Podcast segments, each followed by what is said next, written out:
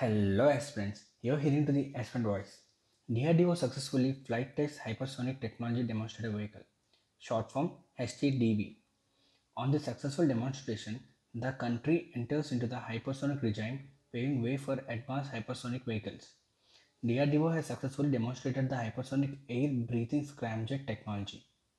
The flight test of HSTDV at 1103 hours from Dr. APJ Abdul Kalam Launch Center complex at Wheeler Island off the coast of Orissa to Orissa. So hypersonic cruise vehicle tests put India in elite club and DRDO says it will help develop hypersonic cruise missiles. First of all here you have to understand what are hypersonic vehicles.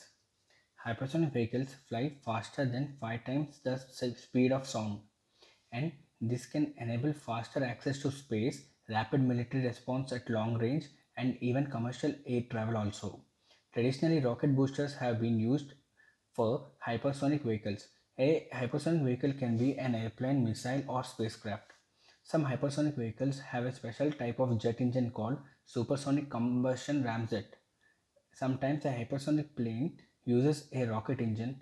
A re-entry vehicle is another type of hypersonic vehicle. So the hypersonic cruise vehicle was launched using a proven solid rocket motor.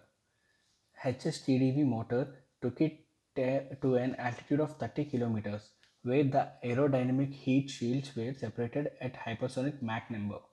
Here the one Mach number is equal to the speed of sound. The cruise vehicle separated from the launch vehicles and the air intake opened as planned.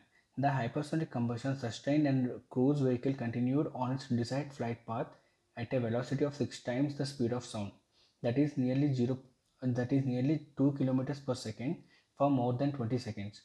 The critical events like fuel injection and auto ignition of scramjet demonstrated technological maturity and the scramjet engine performed in a textbook manner. Let's discuss how it is monitored. The parameters of launch and cruise vehicle including scramjet engine was monitored by multiple tracking radars and electro-optical systems and telemetry stations. The scramjet engine worked at high dynamic pressure and at very high temperature. A ship was also deployed in the Bay of Bengal to monitor the performance during the cruise phase of hypersonic vehicles.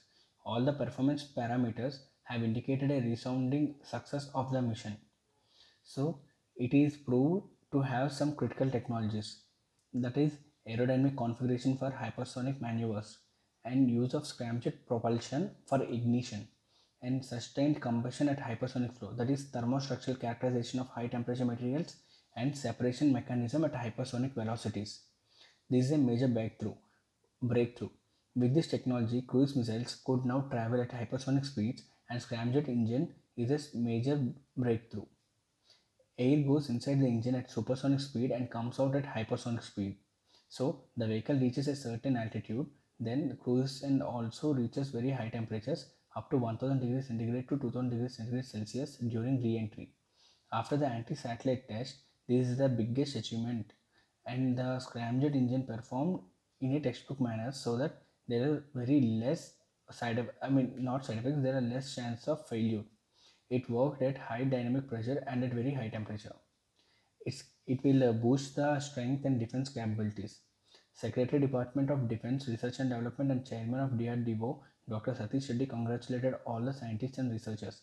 HSTDV mission is an example of resolute and unwavering efforts towards strengthening nation's defense capabilities. This is all about the hypersonic technology demonstrator vehicle. And I hope you like this episode. If you do like this episode, please share it to your friends and also about the show. The notes related to this topic will be given in my blog. The link will be given in the description.